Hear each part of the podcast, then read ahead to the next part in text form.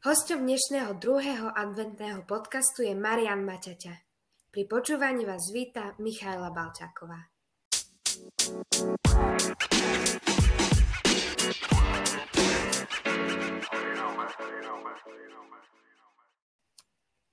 Tak Marian, ahoj, vítam ťa pri dnešnom adventnom podcaste. na tak ďakujem. Na úvod, ako, ako vždycky, ako obvykle, mohol by si sa nám predstaviť, myslím, že už ťa viacerí poznajú, čo nás počúvajú, uh, pretože ty si uh, pôsobil aj v našom stredisku, ale ak by bol náhodou nejaký prípad, že uh, sa s tebou nemali ľudia možno stretnúť tak, aby vedeli, kto si, čo si. Tak všetkých pozdravujem. Chcel som popriať dobrý večer, ale neviem, či ma budú počúvať ráno, alebo na obed alebo večer, takže pozdravím len tak, že všetci ahojte. Ma to tak prekvapila tá ponuka Janka aj, aj Myšky, že nejak sa vám prihovoriť. Priznám sa, že najradšej by som bol, keby som mohol rozprávať a mohla vás aj vidieť. Mne sa pošťastilo vidieť asi všetkých vás, ktorí, ktorí počúvate a možno nie všetkých. Počas šiestich rokov môjho pôsobenia v Prešove ja som z Prešova odišiel pred e, dvoma rokmi, teraz už vlastne tretí rok som na Luniku, to už možno tak trošku prebieham, ale to, čo je dôležité, že do Prešova som prišiel v roku 2012. To mnohí, tí menší, možno ešte ani to tak nejak nevnímali. Pre tých väčších ten čas asi, asi beží tak pomalšie, tak možno si spomínate na, na to moje pôsobenie ja som prišiel do Prešova zo Šaštína. Tam eh, bolo také zaujímavé obdobie môjho života. Ak by som sa mohol ešte tak vrátiť, tak eh, do Šaštína som eh, došiel zo Žiliny, bol som tam na učňovke, na internáte ako, ako vychovávateľ. A bolo to také pre mňa veľmi obohacujúce, lebo všetko to bolo také špecifické. Špecifické bolo to, keď som bol v Žiline ako vychovateľ, tam som sa dočkal aj svojej kniazkej vysviacky. Potom ma preložili do Šaštína. Šaštín už teraz nemajú Salesiáni, ale v tom čase, keď som tam bol, tak to bolo v takom rozkvete, že bolo to také dielo, kde bola gymnázium, kde bola putné miesto samostatnou bazilikou, sedem bolestnej Panny Márie, kde bolo oradko, kde bola farnosť. A zra... pestre, hej, veľmi pestre.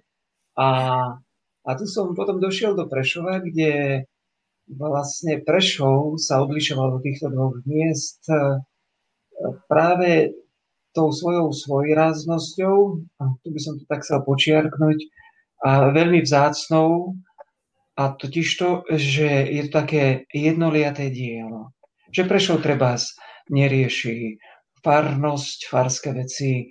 Prešov nie je pútnym miestom, aspoň na teraz, či neviem, či sa tam niečo výnimočné stane, ak bude nejaký zázrak, tak možno bude aj pútnym miestom. Ale, ale bolo to pekné o tom, že vlastne Prešov ako SDB, ako Salesianské stredisko, bol tak e, výrazne zameraný a dá sa povedať, že vyslovne zameraný na pastoráciu mladých v celom spektre toho bohatstva, ktoré Prešov mal. A myslím tu predovšetkým na spolupracovníkov, veľké zázemie spolupracovníkov a veľké zázemie ľudí, ktorí boli zžití so Salesianmi, ktorí boli zžití aj s církvou, aj s kostolou. Takže toto, toto bolo také výnimočné, že prvýkrát som zažil, že som na takom diele, kde sa práca Salesianov aj všetkých sústreďuje iba na pastoráciu mladých alebo pastoráciu salesianskej rodiny. Takže asi takto na úvod. Uh-huh. A teda dlho si celkom aj pôsobil u nás v Prešove, ako si už povedal. Um, vedel by si nám povedať uh, nejaké také uh, typické momenty pre teba, ktoré si pamätáš, ktoré by možno vystihovali um, naše prešovské stredisko um, za tvojho pôsobenia tu na?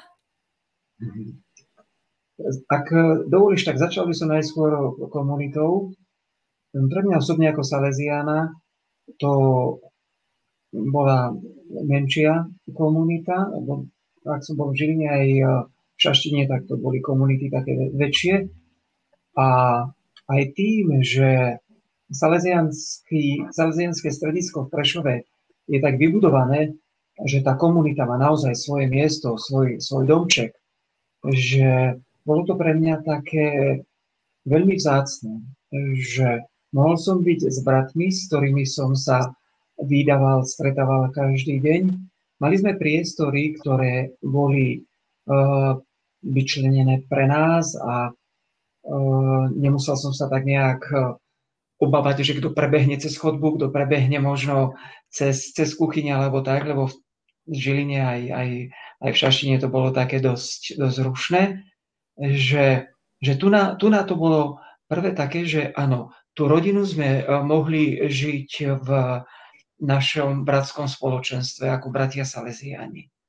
A toto by bolo ako keby taký obraz potom aj e, toho, toho prešovského prostredia, kde, kde sa tá rodinnosť silno vnímala aj v tých mladých, ktorí, ktorí, ktorých som tu na tak nejak objavil a mohol, mohol spoznávať. A nie len v mladých, ale aj v tých ľuďoch starších, či už starších teraz myslím v porovnaní s tebou, je, že či to bol niekto 30-ročný, možno 50-ročný a, a niekto aj tak naozaj už aj v dôchodkovom veku, že, že bolo cítiť v tom Prešove, že sa všetci viac menej poznajú a všetci majú taký pekný vzťah.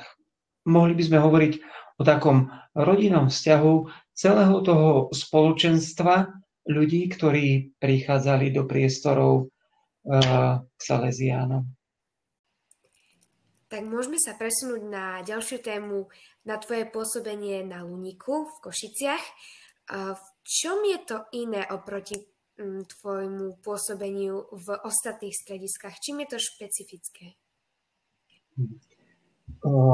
Ja by som to možno povedal tak, že Luník nebola moja túžba, a bola to taká potreba provincie. A keď som o tom ja potom tak rozmýšľal, že prečo mám ísť na ten Luník, tak som si tak povedal, že čo ja môžem vedieť, kadiaľ vedie moja cesta do neba. A bol som presvedčený, že moja cesta vedie do neba cez Luník tak, ako viedla cez Prešov. A toto porovnávanie, aby som tak než, možno čiastočne odpovedal na tvoju otázku, že, že čo je iné na Luníku, než bolo v Prešove, tak možno by sa to dalo tak trošku odviť jednoduchou odpovedou, že všetko. A, ale nie, nie, je to tak celkom, nie je to tak celkom pravda, hoci tie rozdiely sú veľmi markantné, veľmi, veľmi veľké. Ale ak by som to mohol trochu špecifikovať, tak ten naj, najväčší, najväčší rozdiel, ktorý je medzi, medzi Luníkom a medzi, medzi Prešovom, tak to spokojne môžeme povedať, že je to taká chudoba a bieda. Pre mnohých možno nepredstaviteľná. Je pravda, že aj v Prešove je možnosť tak stretnúť e, Rómov, alebo mnohí aj spolupracovníci prešovskí sú z prostredia, kde tí Rómovia žijú a neviem do akej miery treba mladí, ktorí chodia do Hradka, e, do Prešova, sa tak reálne stretli s tým rómskym spôsobom života. A ak sa možno aj stretli, tak e, treba priznať, že aj v porovnaní s inými miestami, kde žijú Romovia, Luník máš svoje, svoju výnimočnosť. Tá prvá výnimočnosť je možno tým, že je to sídlisko a tu sa možno objaví ten prvý rozdiel medzi Luníkom a Prešovom, že e, tým, že je to sídlisko a je tu veľká anonimita, tak nedá sa tu hovoriť o rodinnom spoločenstve. Mohli by sme hovoriť o jednotlivých rodinách, ktoré sú tak nejak silno späto so sebou, ale nechcú mať nič spoločné s ostatnými. A to je také zaujímavé, že ani v dobrom, ani, ani v zlom. Že ak je rodina a držia pokope, tak oni neriešia tých druhých. Neriešia to možno v takom e, zmysle, že keď majú nejakú oslavu, že by teda sa tešili aj s ostatnými a neriešia to ani vtedy, keď majú možno nejakú bolesť, či už oni alebo iní, že by si tak navzájom, navzájom pomohli. Cítite tu takú veľkú izolovanosť tých e, spoločenstiev, tých povieme, tých pokrvných rodín voči ostatným, ostatným rodinám. Skôr by sa dalo ešte povedať, že e, je tu dosť takej nevraživosti, takého, takých, takých nepekných postojov navzájom jedný voči druhým. Mhm. Ako dlho tam už uh, Salesiani pôsobia? Hmm sa to v roku 2008. Zaujímavé bolo na tom tá skutočnosť, že aj keď Salesiani, tak jednotliví Salesiani pracovali s Romami na rôznych miestach, tak tu na Naluniku sme túto misiu nezačali my. Začala ju dieceza, diecezný kňaz alebo kňazi, ktorí sa rozhodli, že priamo v sídlisku na sídlisku. Nie je tu ináč veľké sídlisko. No. Uh-huh. Uh, začali budovať uh, pastoračné centrum. Oni najskôr bývali na byte. Chceli si povedať, že áno, budeme bývať medzi nimi a budeme žiť tak, ako žijú oni a budeme hovoriť o Ježišovi. Budeme ako keby jedni z nich, ale neviem, po asi krátkom období zistili, že sa to nedá, lebo žiť e, v biede takej, kde nielen, že v tom byte netiekla voda alebo sa nekúrilo, ale že v tom byte potom mali problém, poviem to tak na rovinu, či už s potkami, s myšmi, alebo e, vši, alebo, alebo nejaké, nejaké iné, iné zvieratka, že zistili, že to sa nedá, tak e, potom cez nejaké veľké projekty začali uprostred Lunika budovať salzianské stredisko, a teraz možno len tak v krátkom obraze, že budoval sa kostol, budoval sa dom pre bývanie Salesianov a budovalo sa mládežnické stredisko. Možno niečo podobné ako v Prešove, ale si predstav, že toto bolo do takého LK, kde v strede je kostol a do jednej strany ide ubytovanie pre Salesianov a do druhej pastoračné stredisko. No ale títo diecezní kňazi vystačili s takým dýchom, možno svojho nadšenia, ale aj finančným, uh, krátke obdobie, že podarilo sa im vybudovať iba prvé múry a v tom čase to ponúkli Salesianom, takže Salesiani prišli do takého no, rozrobenej stavby. Oni ju dostávali s Božou pomocou, takže dnes tu máme kostol, veľmi pekný kostol, naozaj krásny. Všetkých pozývam, aby sa tu prišli modliť a obdivovať jeho krásu. Máme tu už dobudované salesianské stredisko, aj naše ubytovacie priestory. A salesianské stredisko má jednu takú zaujímavú vec a to je telocvičňa. Musím takú jednu perličku, že keď tu boli prešovčania, tak jedna z prešovčanok mi tak pošepkala práve, že nemala by som to hovoriť, ale že nám by sa tá telocvičňa uh, zis, zišla viacej ako, ako asi tu na Luníku, že no, možno máš pravdu, ale je tu, je tu na Luníku. Takže Salesiani sú tu od roku 2008 a tá misia pokračuje už takými rôznymi veľkými menami, ktoré tu pôsobili. Tu boli Salesiani, ako treba otec Peter Bešený, ktorý teraz rieši aj tak celej dieceze problematiku rómskej problematiky a ďalší, ďalší Salesiani, ktorí tu pracovali veľmi dlho a zanechali kus takej poctivej práce za sebou.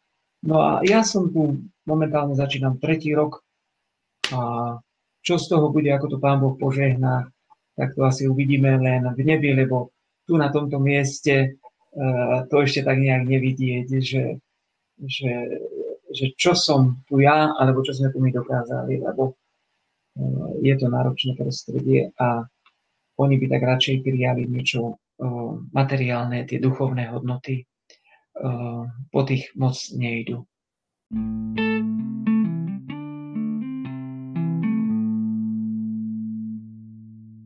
Viem, že si nebol pri začiatkoch uh, na úniku, ale ako, možno z vlastnej skúsenosti, ako vás tam Rómovia prijali?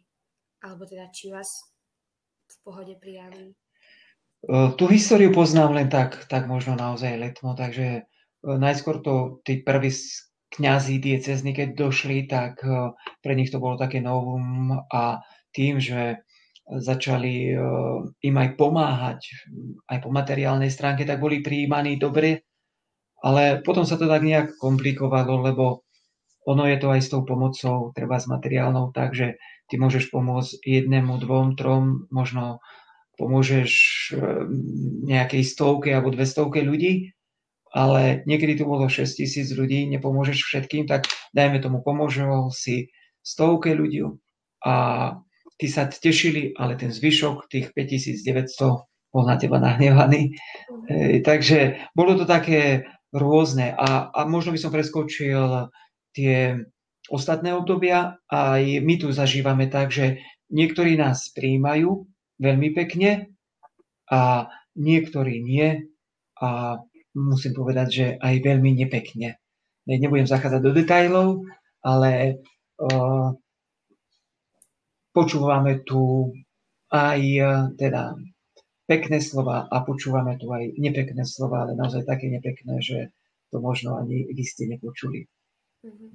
Asi takto. Spomínal si len také všeobecné číslo, ale koľko, vedel by si teda povedať, koľko Rómov tam žije na úniku?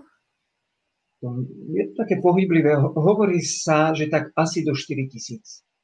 Do 4 tisíc, aha. Áno, že keď som na začiatku, prepáč, spomínal, že asi tých 6 tisíc tu bolo, tak pravdou je to, že mm, myslím, že 8 alebo 9 panelákov je už zbúraných čo to boli pôvodne. Kvôli uh, Niekto povie, že kvôli vybývaniu. No, jednoducho tie paneláky boli zničené. Uh-huh. Porozbijané okna, ej, povybijané priečky a ďalšie. To už stavbári by vedeli tak asi povedať, že čo sa deje, keď treba nie je voda v objekte a, a treba snažia sa ľudia používať vecka a a tak e, sa to potom tak nejak znehodnotí všetko. Mm-hmm. Možno trošku aktuálna téma. Uh, korona, ako sa vás dotkla tam? Či vás nejako obmedzila?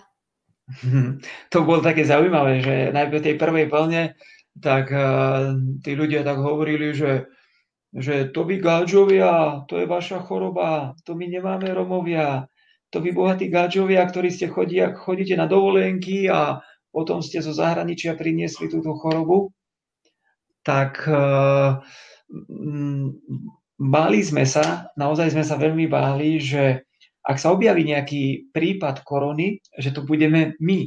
Hej, nie preto, že by sme chodili na nejaké drahé dovolenky, ale predsa uh, stretávame sa s väčším množstvom ľudí, než tu bežní, bežní lunikári. No ale v prvej vlne neobjavil sa žiaden prípad, hej, že nebolo niečo také, že by niekto bol vážne chorý a že by teraz bolo také halo z toho, že niekto tu má koronu. Všetko to prešlo v pohode. No a uh, ináč uh, testovali, to Luník testovali na veľkonočnú nedelu.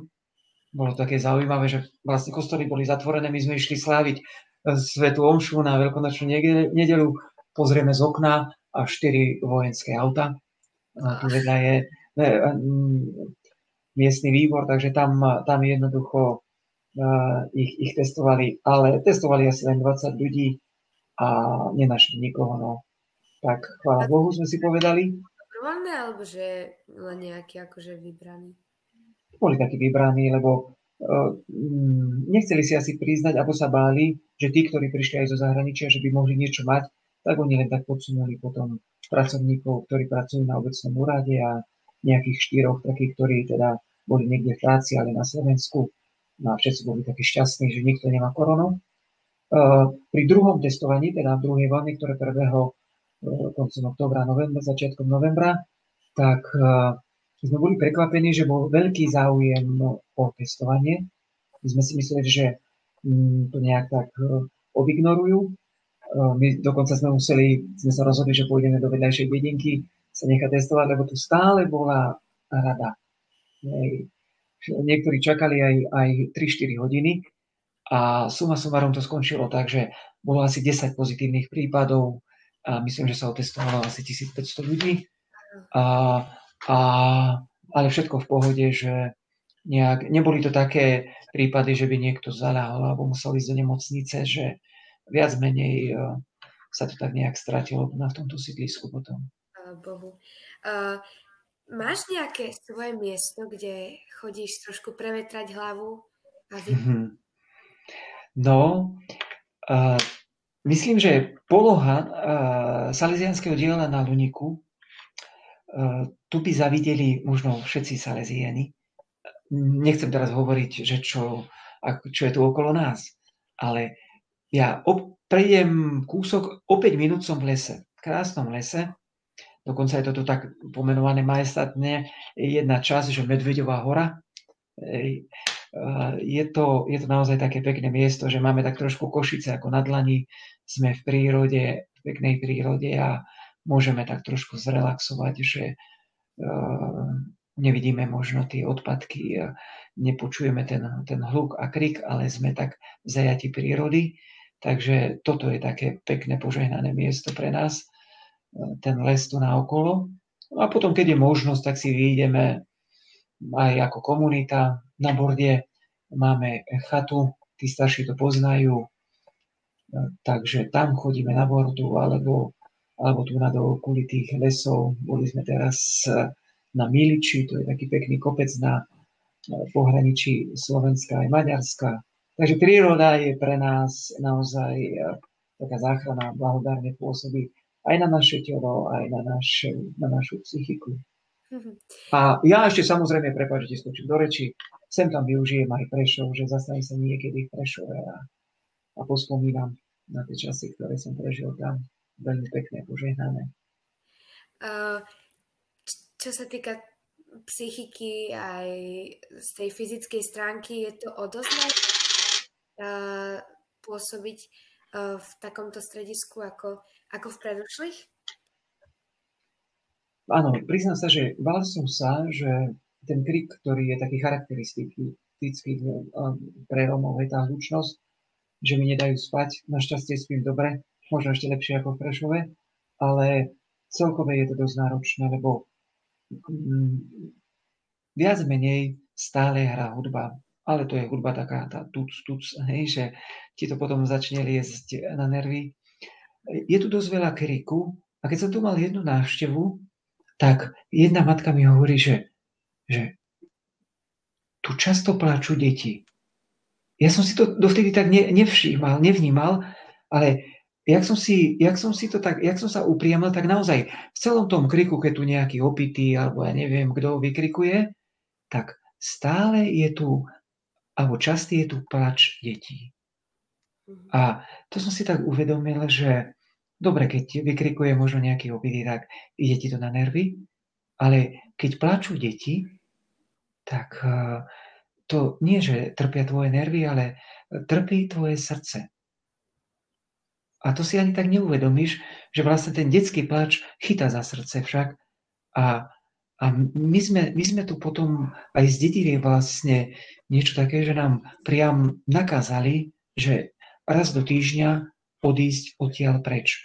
Jeden víkend, mesiaci, takisto odísť, odísť preč. Aby možno to, čo som teraz spomenul, že ten detský pláč, alebo tá bieda, ktorú tak nejak vidíš, aby aby si sa na chvíľu od toho odpútal. To je, je, to, je to také veľmi dôležité a um, musím sa priznať, že potom, keď sa tak niekedy vraciam, nie je to jednoduché sa tu vrátiť, ale už keď som tu, tak som zase rád, že, že som tu s tými ľuďmi, uh, ktorí možno nás tak nepotrebujú ako kniazov, lebo veľmi málo ľudí chodí do kostola. Len tak možno pre obraz cez týždeň dve, tri dospelé ženičky, a sú pár mladých, ktorí prídu vtedy, ak sú to hudobníci, ktorí si môžu zahrať a deti prídu ako deti. Ak sú, e, ak sú po blízku a otvoríme kostol, no tak tu prídu, lebo sú zvedavé, a, ale to len tak. Hm. Niekedy je, dosť náročné držať takú disciplínu na Svetej Omši. Ešte pred tým, ako sme začali nahrávať tento podcast, uh, si mi povedal, že ste mali dneska takého animátorského Mikuláška. Hmm. Uh, fungujú tam teda stredka, alebo je to nejakou inou formou? Áno, hej, že naša činnosť tu na, e, nie je nízkoprahová, že ono keby sme chceli ponúknuť tým, že máme telocvičňu, je, že deti poďte alebo tak, tak to by nás tu zavalili. Áno. Mm-hmm. Uh, čo je dôležité v tej pastorácii tu na, uh, tak je asi tá vec, že im, im tu treba dať skoro všetko. Keď som tu prišiel, tak jedna salesianská spolupracovnička, tí starší ju budú poznať, Magda Tomaštíková, mi podala takú vetu, ktorá sa mi potvrdzuje a totiž to hovorí mi, že Marian, tu na Luniku nechýba láska, tu chýba výchova. A naozaj, že tú lásku tu môžeš vidieť.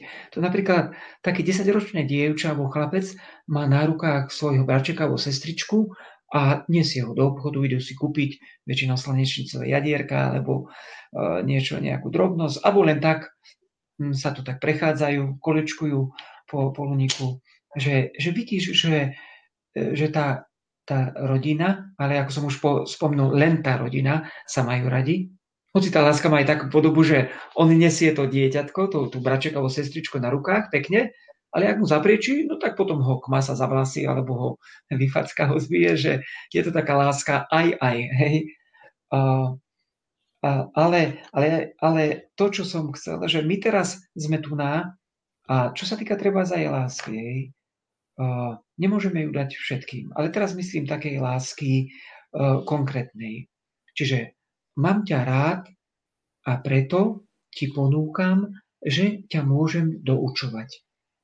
A toto je také široké spektrum našej práce, že ponúkame im možnosť sa doučovať, lebo nemajú priestory. Napríklad doma sú 10-15, nemajú ani stôl, respektíve možno jeden stôl a na tom stole je, je všetko, hrnce, taniere a neviem čo všetko. Čiže si nemajú kde písať domáce úlohy, môžu si písať u nás. A, ale bohužiaľ e, na to reaguje len zo pár, zo pár detí. Lebo oni si tak povedia, no čo by som si mal, čo by som sa mal učiť, hej? keď ma k tomu rodičia nevedú. Ty sa, doma si sa musela učiť, lebo mamka aj ocko si sa ťa spýtali, hej, máš, si naučená, že áno, aj ty si mala ambíciu sa učiť, ale aj rodičia to strážili. Tu málo ktorí rodičia vedú deti k tomu, aby sa učili, aby si písali domáce úlohy. A my ich chceme viesť k tomu. Takže doučovanie je jedna forma našej pastoračnej práce. Druhá sú stredká. Stredká ako miesto, kde, tí, kde tie deti, ale aj mladí, zažijú spoločenstvo, ktoré nezažijú na ulici. Lebo tu sa život odvíja na ulici. A tá ulica je dosť tvrdá. Naozaj, že niekedy sú tu zvlady, sú tu bitky. A keď prídu k nám, tá skupinka, možno 10, 15 detí a mladých, zrazu zistia, že u nás sa môžu hrať. Že aj keď sa trebárs začnú trebárs hádať, tak animátori, ktorí nám tu napomáhajú, to je taká samostatná kapitola, k tomu sa ešte vrátim, dajme tomu ich tak nejak uh, animujú, aby sa nebili, treba ich niekedy aj tak uh, rozbraniť hej, a trošku spacifikovať, ale oni sú vďační, oni aj mne povedia, že buďte tu, lebo keď tu nie ste, tak uh, my ani fotbal si nezahráme, lebo hneď sa začnú hádať tak majú tu možnosť na tých stredkách spolu sa zahrať. Na tých stredkách majú možnosť potom dozvedieť sa niečo aj o Pánu Bohu, lebo doma im málo čo povedia. A majú možnosť na tých stredkách aj potom zažiť niečo, čo je pre nich vynimočné a to niečo je to, že môžu opustiť Luník. Hej. Luník je tak situovaný, že je tak na kraji Košic. Je hlavný obchvat, to je Luník 9. E, ostatné Luníky od 1 po 8 sú v tom obchvate, ako keby e, smerom do centra Košic, a iba Luník 9 je za, za obchvatom. A mnohé deti, ten obchvat, to znamená dva pruhy jedným smerom, dva pruhy ďalším, opačným smerom, a keď to dieťa napríklad chce prejsť do mesta, tak muselo by prejsť cez štyri pruhy. A to rodičia ich nepúšťajú, lebo sa boja. Tak niektoré možno deti, ktoré sú aj v škole, oni ešte neboli v meste. A teraz z toho stredka majú možnosť, zoberieme ich na výlet. Boli sme v Prešove, zoberieme ich na tú Nordu, zoberieme ich do Tatier a oni sú, oni sú z toho takí prekvapení, že aha, je aj iný svet než Luník, uh, sú aj iní ľudia než Romovia a nie všetci gáčovia, tak nás volajú, hej, sú takí, že by, že by na Romov nejak nadávali, sú aj takí gáčovia, ktorí ich príjmú, ktorí ich pozdravia, ktorí im ponúknú pláče, keď sme boli napríklad na nejakých návštevách u mojich známych a, a pekne ich tam privítali nerómovia Rómov. Takže toto je, toto je pre nich také tiež vzácne.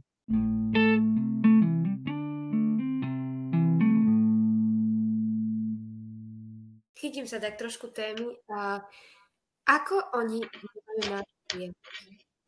Majú odpor alebo majú vôbec nejaký pohľad na nás?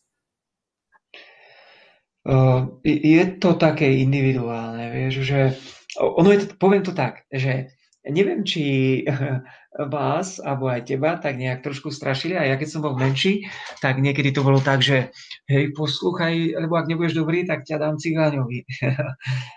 neviem, stretla si sa s niečím takým? No, a tu je to presne naopak. Že tu povedia Romovia uh, po romsky, hej, ja som to ne, ne, nerozumel, a potom mi to proložili, povedali, že romské, romský rodič povedal romskému dieťatku, poslúchaj, buď dobre, lebo ak nie, tak ťa dám gáčovi. Ale No, takže áno, môžeme povedať, že um, majú trošku, trošku rešpekt a strach. Ale to by som povedal, že to je taký rešpekt a strach z nepoznaného. Lebo môže niekto vykresliť, že ten gáčo hej, je taký alebo onaký, ale on keď sa stretne s potom s konkrétnym človekom, tak zistí, že to vôbec nie je tak, ako sa hovorí.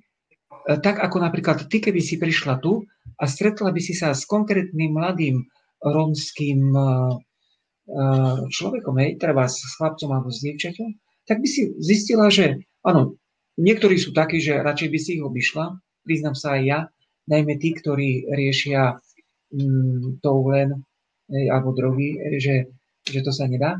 Ale sú tu, sú tu mladí, ktorí si plnia aj svoje školské povinnosti.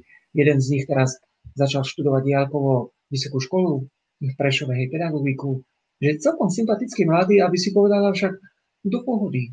Že, že, že naozaj prišli tu mladí animátori, uh, to bolo také zaujímavé, keď som prišiel na, na prvé prázdniny, tu na prvý prímeský tábor, tak tu bolo vyše 20, skoro 30 mladých z celého Slovenska, ktoré tu pomáhali pri príprave prímeského tábora pre rómske deti. A väčšina z tých mladých, a boli od Bratislavy až, až po východ z celého Slovenska, a nechcela odísť odtiaľ a ich to tak chytilo za srdce. Vieš, lebo človek ako Božie stvorenie má v sebe tú vnútornú krásu aj dobrotu. Nezáleží na tom, že ako má farbu kože, alebo, alebo kde je vychovávaný. Aj Dombosko hovoril, že v každom mladom je aspoň kúsok dobra, len ho treba objaviť a rozvíjať. A v týchto mladých, a nielen mladých, ale aj, aj tu na aj dospelých tých Romov, je naozaj kúsok dobra, len je to tak ako keby zahádzané, vieš? Tak ako keby si ty doma mala niečo vzácne, ale ja neviem, malujete a, a všetko je to tak nejak na jednej kope, ano, a ty, ak to chceš uh, dosiahnuť, tak musíš to hľadať, hej, a musíš všetky tie haraburdy, úvodzovkách haraburdy, uh, odsunúť na bok a zrazu objavíš niečo pekné. Takže každý, kto by tu prišiel, tak aj v týchto Romoch objaví naozaj niečo pekné a takisto aj tí Romovia keby e, dokázali si nájsť cestu e, k nám, tak zistili, že aj tí gáčovia sú dobrí. Mm-hmm. Len je tu tá bariéra toho nepoznaného a bariéra predsudkov. Mm.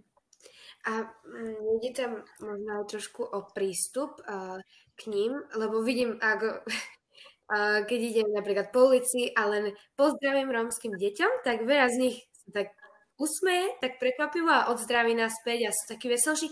Ale určite to podľa mňa má vplyv aj uh, prístup z tej našej druhej strany.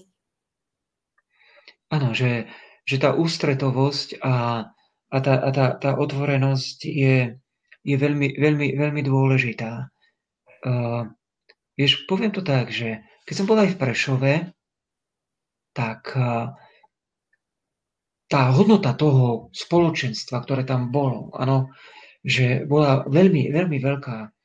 Že tí ľudia sa poznali, tí ľudia dokázali organizovať spoločné veci, že nachádzali si tam priestor mladí, starí. A, ale predsa E, vznikla taká výčitka, ja som sa veľakrát s ňou tak stretol, že vyčítali e, e, Prešovu takú uzavretosť. No. Môže, a bola tam, bolo tam kus pravdy, ale bolo tam aj, aj také trošku ubliženie, lebo nemôžeš ty byť otvorený na všetkých, áno, nemôžeš všetkých pozdraviť, nemôžeš všetkým podať ruku, áno, a, ale zase na druhej strane, že potom aj Svetý Otec tak vyzýval že aby sme vyšli zo zákrestie. Svetý Otec vyzýval k tomu, že aby sme išli na periféria. Sa priznám, že aj my Salesiani v Prešove sme si tak, neviem, či to bolo pôz alebo advent, dali také predsavzatia, že keď sa skončí Sveta Omša, v nedelu najmä, tak nebudeme sa tak zdržiavať s tými, ktorým poznáme a nebudeme tam treba vo vestibule, ale e, vyjdeme ku braničke a oslovíme tých, ktorí sa tak nejak ponáhľajú domov.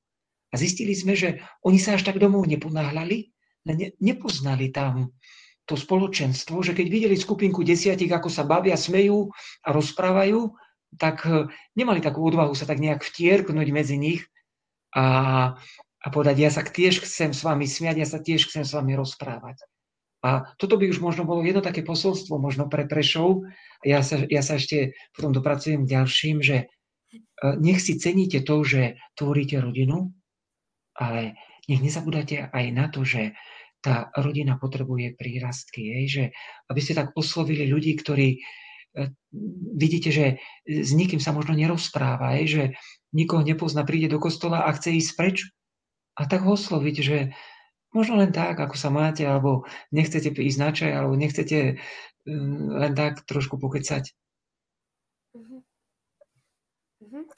A odbočím trošku, vrátim sa späť, ale ku tým mm. Myšlienkám sa ešte vrátime. Um, všímaš si, že by uh, tí ľudia z Luníka mali potom, alebo hlavne mladí, mali nejakú tendenciu uh, pridať sa k vám a zapojiť sa do toho diela, ktoré tam máte, ale, alebo je to zriedkavé, že sa... Áno, áno. Áno, aj. Mhm. Vieš to, a toto je asi to najdôležitejšie. Lebo tu už bolo toľko dobrovoľníkov, toľko animátorov, vieš, toľko nadšencov, ktorí chceli Romom pomôcť a urobili kus práce. Aj beží taký projekt. V Lani sme mali dve dobrovoľníčky, ktoré prišli na rok a celý rok tu, tu pracovali, viedli stredka, hudbu, jednoducho ostali tu aj na, na Vianoce, na Veľkú noc. No, len po roku odišli. A, a toto je problém, tak trošku ho poznáte aj v Prešove, že, že Trebars je animátor, možno v tom veku, že jednoducho má skupinku detí, je stredoškola, ale príde čas vysokej školy, odíde do Bratislavy a, a už, je, už je to ako keby také pretrhnuté. Takže aj tieto o, situácie, keď tu príde nejaký animátor zvonka, on tu môže byť určitý čas, možno cez prázdniny, možno rok, áno, možno dva, ale už potom odíde. A tie deti, niekto, niekto si ich chytí za srdce, oni si niekoho obľúbia a potom im, potom im ten človek odíde a to ich tak dosť zraňuje. Tak preto je dôležité, aby sa animátormi stali Rómovia. A je to, je to na dobrej ceste, že vieš, mladí ľudia sú vždy takí nadšení. Mladí ľudia sú za to, že naozaj chcú prekonávať aj svoje bariéry, svoje prekažky, chcú robiť niečo veľkolepé A to je jedno, či to je Róm alebo neróm. A aj tu na títo mladí ľudia uh, chcú robiť niečo, treba tí stredoškoláci, chcú robiť niečo pre tie menšie deti, lenže sú to mladí ľudia, ktorí už boli formovaní Salesianmi a ten mladý človek, ak bol teda tak správne vedený, že si osvojil aj tie duchovné hodnoty, lebo keď mal duchovné hodnoty, tak potom sa ináč díval aj na materiálne hodnoty, tak ten mladý človek treba sa vyučí, pomôžeme mu k tomu, aby zmaturoval, alebo sú tu aj takí, ktorí mali aj vysokú školu, alebo dajme tomu, len má výučný list a má výučný list a on, ak si nájde dobrú prácu, tak bohužiaľ, oni tu už nechcú ostať, ale sa im ani nečudujem. Mm-hmm. Lebo život je tu ťažký. Oni, ak môžu, chcú žiť lepší a, a krajší život. Mm-hmm. Takže uh, sú, venujú sa, ale potom odchádzajú odtiaľ. Mm-hmm. Aký je ich postoj uh, k tomu životu uh, na úniku? Sú takí, že sa porovnávajú s ostatnými a možno aj keď sa niekomu podarí dostať sa do lepšej situácie, mm, porovnávajú sa medzi sebou? Áno, myslím, že, že ako, ako všade, že e, to porovnávanie je dokonca také, že mm, jeden taký šikovný chlapec hovorí, že ja tu mám možno 5 kamarátov a s ostatnými sa, ostatnými sa nekamarátim, lebo oni sú takí a takí. Hej. E, lebo možno riešia nejaký, nejaký tohle, nejakú marišku, možno niečo iné, keď nie, tak e, možno len cigarety alebo alkohol. A to hovorím o 14-15 ročných možno chlapcov. A, a podobne to aj, aj s dievčatmi, že že oni, tie rozdiely sú tu také markantné. Naozaj tu vidieť, že, že či ten mladý človek napríklad chodí do školy, alebo či ten mladý človek má aspoň jedného pracujúceho rodiča, tu už vidieť na oblečení, alebo či ten mladý človek e, zanedbáva školu a, alebo toho mladého človeka zanedbávajú rodičia, že nepracujú a, a potom to aj vidieť, že je oblečenie len tak naozaj veľmi, veľmi úboha, veľmi, veľmi biedne. Takže aj tí mladí sa takto, takto delia. A, ale čo je pekné, že treba s tým mladí, ktorí sú tak už podchytení, tak majú blízko potom aj k tým, k tým chudobnejším deťom. Ale, pozor, nie celkom k najchudobnejším. Lebo tak ako je Lúnik a sídlisko, tak je tu taká osada Mašličkovo, to sú také chatrče, tu na, pri, len, len v, takom, v takých vrbinách, v takom poraste pri potoku. A tam je naozaj, toto keby si tam prišla, tak by si povedala, že toto nie je 21. storočie.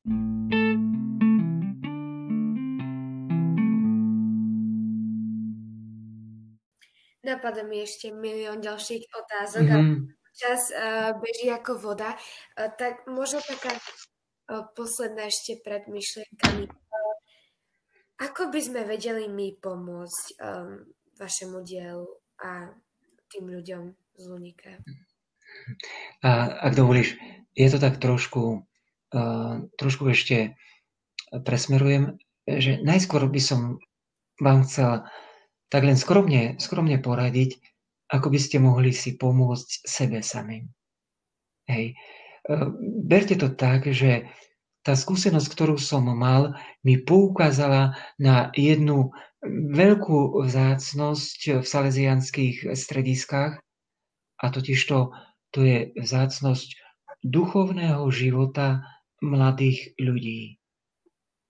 Áno, bolo to tak, že tí, ktorí chcú byť animátori, eh, boli povinní chodiť na duchovné obnovy, ale som zistil, že nielen povinní, ale chodili tam radi, väčšina, nie všetci, ale väčšina. Takže toto by možno bolo také prvé dôležité, že, že aby ste v tej svojej snahe, že chcete aj vy tam pomôcť tomu salesianskému dielu v Prešove, aby ste si uvedomili, že áno, ty môžeš zorganizovať pekné stredko, môžeš pripraviť hru, môžeš pripraviť nejakú zaujímavosť, nejaký pekný výlet, to je všetko, všetko hodnotné, ale to najcenejšie a to najdôležitejšie, čo ty môžeš a máš dať treba tým deckám, ktoré máš na stredku, tak to je tvoje vnútorné bohatstvo to je bohatstvo tvojho srdca, tvojej duše, ktorú môže obohatiť iba Boh. My sa môžeme obohatiť tak, že sa pekne oblečieme, ale vnútorne, vnútorne nás môže obohatiť iba Boh. Takže vás pozbudzujem k tomu, že aby ste príjmali ponuky na duchovné obnovy. Aby ste si stražili ten eh, duchovný život, aby ste si stražili to treba spravidelnú svetú spoveď, časté sveté príjmanie. Ak môžete, tak vždy, keď ste na svetej omši, tak choďte na sveté Ak nie, sa tam spoveda, vyspovedaj sa a pri každej svetej omši sa snaž prijať Ježiša, lebo je to Ježiš, ktorý vstupuje do tvojho srdca a obohacuje ho. Obohacuje ho nie svetským bohatstvom, ale Božím nadprirodzeným bohatstvom. A toto by už možno bolo také premostenie, ako nám môžete pomôcť modlite sa najmä vo chvíli, keď príjmate eucharistického Krista. A to by som vás tak prosil, že ak naozaj chcete pomôcť tak vnútorne Luniku, tak modlite sa, áno, môžete sa modliť aj doma, ale najmä vtedy, keď príjmeš Pána Ježiša v Eucharistii asi na kolenách aspoň jednu myšlienku za Luník. No a potom, tak dá sa povedať, iným spôsobom, tak iný spôsob je taký, že, že tu prídeš. Že tu prídeš aspoň na hodinku, na dve a môžete tu prísť aj na nejaké popoludnie, treba, ak sa umúdri tá korona, dal by pán Boh, máme tu také nedelné oradka, také, to je také otvorené, taký street work, máme tu také ihrisko, že mohli by ste pomôcť tu na, alebo Môžete pomôcť, keď budeme mať prímeský tábor alebo nejaké také tábory alebo chatovačky stretiek. Tento priestor je tu naozaj otvorený, len sa treba ozvať, ohlásiť a naplánovať tieto veci. Ale treba aj neplánovanú návštevu. Len tak, že mi zavoláš, alebo niekto sa ozve, či môže prísť, tak kedykoľvek. Mm-hmm, priznám sa, ja som už bola. no. Sme veľmi milé to bolo. Hej. Dobre, a na záver teda ako, uh, ako zvykle, vedel by si povedať nejakú myšlienku, povzbudenie, čokoľvek pre mladých z nášho strediska a všetkých, ktorí nás počúvajú? Áno. A vrátim sa možno znova k tej, k tej modlitbe. Uh, bolo také zaujímavé. Vo Svetej spovedi, hm, chodím vám spovedať, tu sa spovedá málo, ale chodím na KVP, tam je Svetiňa Božieho milosrdenstva. Každý týždeň tam chodím spovedať dve hodinky. A nie je to nič také vynimočné, keď poviem, a to som zažíval aj v Prešove, aj v Šaštine, aj v Žiline, všade, že niekto sa spovedá, že, že moja modlitba je taká roztržitá, alebo že modlitba mi nejak veľa nedáva, že je taká, taká suchopárna, že áno, niekedy som taký, cítim, že som obohatený tou modlitbou, alebo tá modlitba ma niekedy tak poznaša, ale častokrát, eh, a to hovorím aj za seba, sa s tou modlitbou trošku boríme a niekedy trošku dosť. A teraz tá, tá konkrétna situácia, bola to jedna pani a ona vyznavala hriechy a skoro takých 90% bolo o tom, že ako sa ona zle modlí, ako nemá čas, ako je roztržitá, a, alebo potom zasa, že ako je tá modlitba nedáva, že, že je taká znechutená, že sa jej ani nechce modliť. Áno. A teraz tam mi tak Boh vnúkol jednu takú myšlienku, že tá modlitba je vždy minimálne o dvoch. Áno, môže byť aj celé spoločenstvo, aj rodina, keď sa doma modlí, ale ak hovoríme o modlitbe, tak musíme si uvedomiť, že to je minimálne o dvoch a totižto tí minimálni dvaja to som ja a Boh. Ano. A teraz by som vám chcel tak povedať, že keď e, dôjde k tomu, že sa modlíme, ja sa modlím, Ježiš sa modlí, spolu sa modlíme, vtedy sa rodí, vtedy vzniká obrovské bohatstvo také bohatstvo, ktoré sa nedá porovnať so žiadnym bohatstvom tu na Zemi, ani so zlatom, ani s drahokamom. Rodí sa nadprirodzená milosť, nadprirodzené bohatstvo a to naozaj, že Miška, to treba, keby si sa modlila len ty sama a modli sa s Ježišom, vtedy si predstav, že zrazu je to obrovské, obrovské množstvo bohatstva. Ale je teraz, počkaj, dovolíš mi skončiť. Ale teraz ty povieš, ale ja necítim nič z toho bohatstva. Ja, tá modlitba mi ako keby nič nedáva. Hej, práve naopak, ešte mám nechuť k modlitbe. Vieš, prečo je to tak? Pán Ježiš zobere všetko to bohatstvo a uteká k tým, ktorí sú biednejší ako ty. A toto je vlastne tá modlitba, že tvorí sa bohatstvo a Boh ho rozdeľuje. A nám možno dá len ako keby obyčajný kúsok chleba. A my by sme chceli možno z tej modlitby, že tortu alebo koláč, niečo, čo nám chutí, niečo, čo bude také výnimočné. Ale Boh povie, nie. Ja ti, Boh nás nerozmaznáva, vieš? Boh nás nerozmaznáva. My sme tí, ktorí putujeme a Boh povie na to, aby si putoval do neba, ti je lepšie mať kúsok chleba ako kus torty. Lebo z torty by ťa bolelo brucho a nemohol by si kráčať. A chlieb ťa posilní. Takže ja vám prajem a všetkým, či sú starí alebo mladí, modlíme sa a nečakajme len nadšenie. Nečakajme, že budeme zdvíhať ruky alebo plesať. Čakajme aj to, že si povieme, ja sa modlím a som tu taký chudák. Zdá sa, že nič z toho nemám. Nie je to pravda. Tvorí sa veľké bohatstvo, ale Boh, Ježiš, ho zanása tým, ktorí sú ešte chudobnejší ako my. Marian, ďakujeme krásne za to, že si venoval svoj čas tomuto podcastu. Myslím si, že viacerí, a nepochybujem, že všetci si odnesieme z tohto podcastu veľa užitočných myšlienok. A na záver už iba dodám, že ďalší, tretí podcast adventný vyjde o týždeň v stredu, takže môžete sa tešiť. A ešte požehnanie. Môžem dať požehnanie? Dám požehnanie, ktoré sa tak nejak vo mne zrodilo a niektorým sa v Prešove páčilo. Hm. Takže pán s vami. I s duchom tvojim. Nech vás i vašich drahých požehnáva nekonečne milosrdný Boh Otec i Syn i Duch Svetý. Amen. Amen. Tak všetkých pozdravujem. Na všetkých sa teším, či sa už stretneme v Prešove, alebo na Luniku, alebo možno niekde inde. Mám vás v srdci a prosím o modlitby a modlím sa za vás aj ja.